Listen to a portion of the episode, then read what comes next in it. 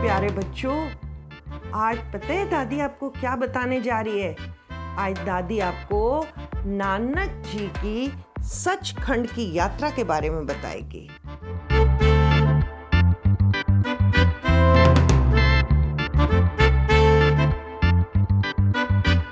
तो बच्चों, ऐसा हुआ कि गुरु नानक जी ना हर रोज अमृत वेले बई नदी में स्नान करते थे। और वहीं कुछ देर बैठकर ध्यान मगन भी होते थे। जब वो स्नान करने जाते थे ना तो एक सेवक उनके साथ जाता था। एक दिन गुरुजी ने कपड़े उतार, दास के पास रख दिए और गहरे प्रवाह में छलांग लगा दी। पानी इतना गहरा था कि गुरुजी उसमें आलोप हो गए। अब दास बैठा उनका इंतज़ार करता रहा, पर गुरुजी वापस ही नहीं आए। बड़ी देर बाद दास इंतज़ार कर करके उसने जयराम जी को खबर कर दी कि नानक तो डूब गए हैं, वो तो वापस नहीं आए।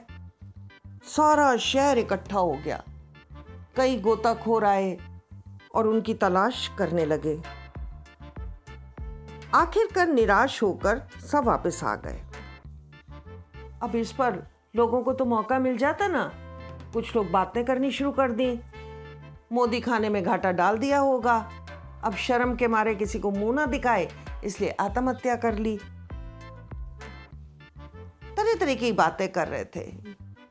ये सब सुनकर जयराम जी को बड़ा बुरा लगता तो वो रोने लगे।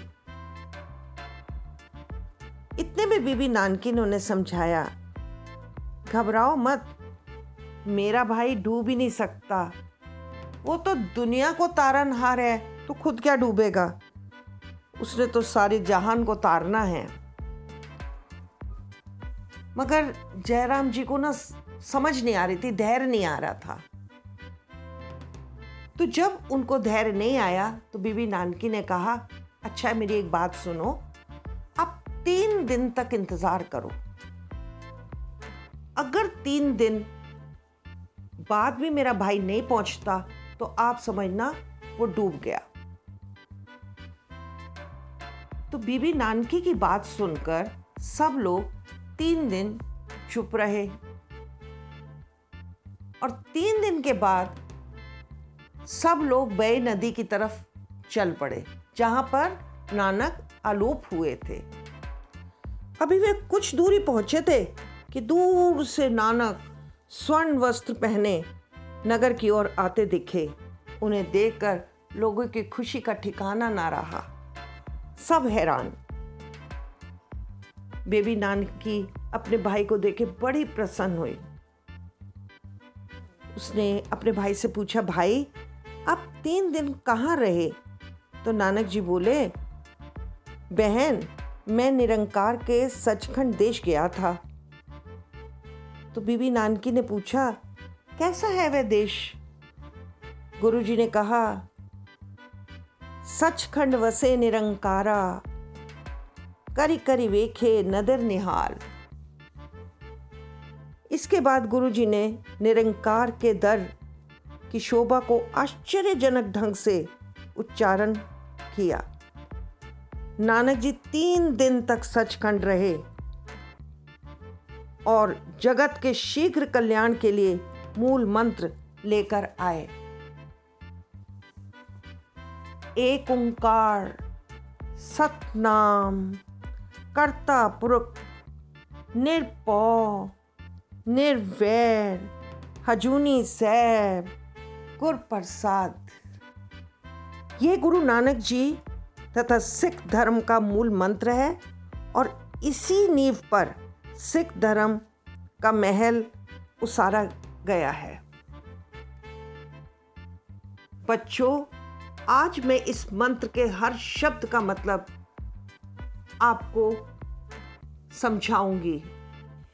एक ओंकार, अकाल पुरख केवल एक है, उस जैसा और कोई नहीं, तथा वह हर जगह एक रस व्यापक है। सतनाम। उसका नाम स्थायी अस्तित्व वाला है। वह सदा के लिए अटल है। कर्ता, वह सब कुछ करने वाला है। पुरुख, वह सब कुछ बनाकर उसमें एक रस व्यापक है। निरपौ, उसको किसी का भी भय नहीं है। निर्वैर। उसको किसी से भी वैर नहीं है। अकाल मूर्त वह अकाल रहित है।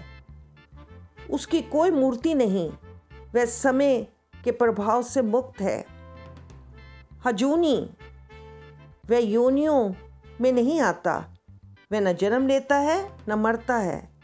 सैब, उसे किसी ने नहीं बनाया। उसका प्रकाश अपने आप से है। गुरु प्रसादी ऐसा अकाल पुरुष गुरु की कृपा द्वारा ही मिल सकता है। सतनाम श्री वाहे गुरु सतनाम श्री वाहे गुरु तो बच्चों, कैसा लगा आपको? अच्छा लग रहा है?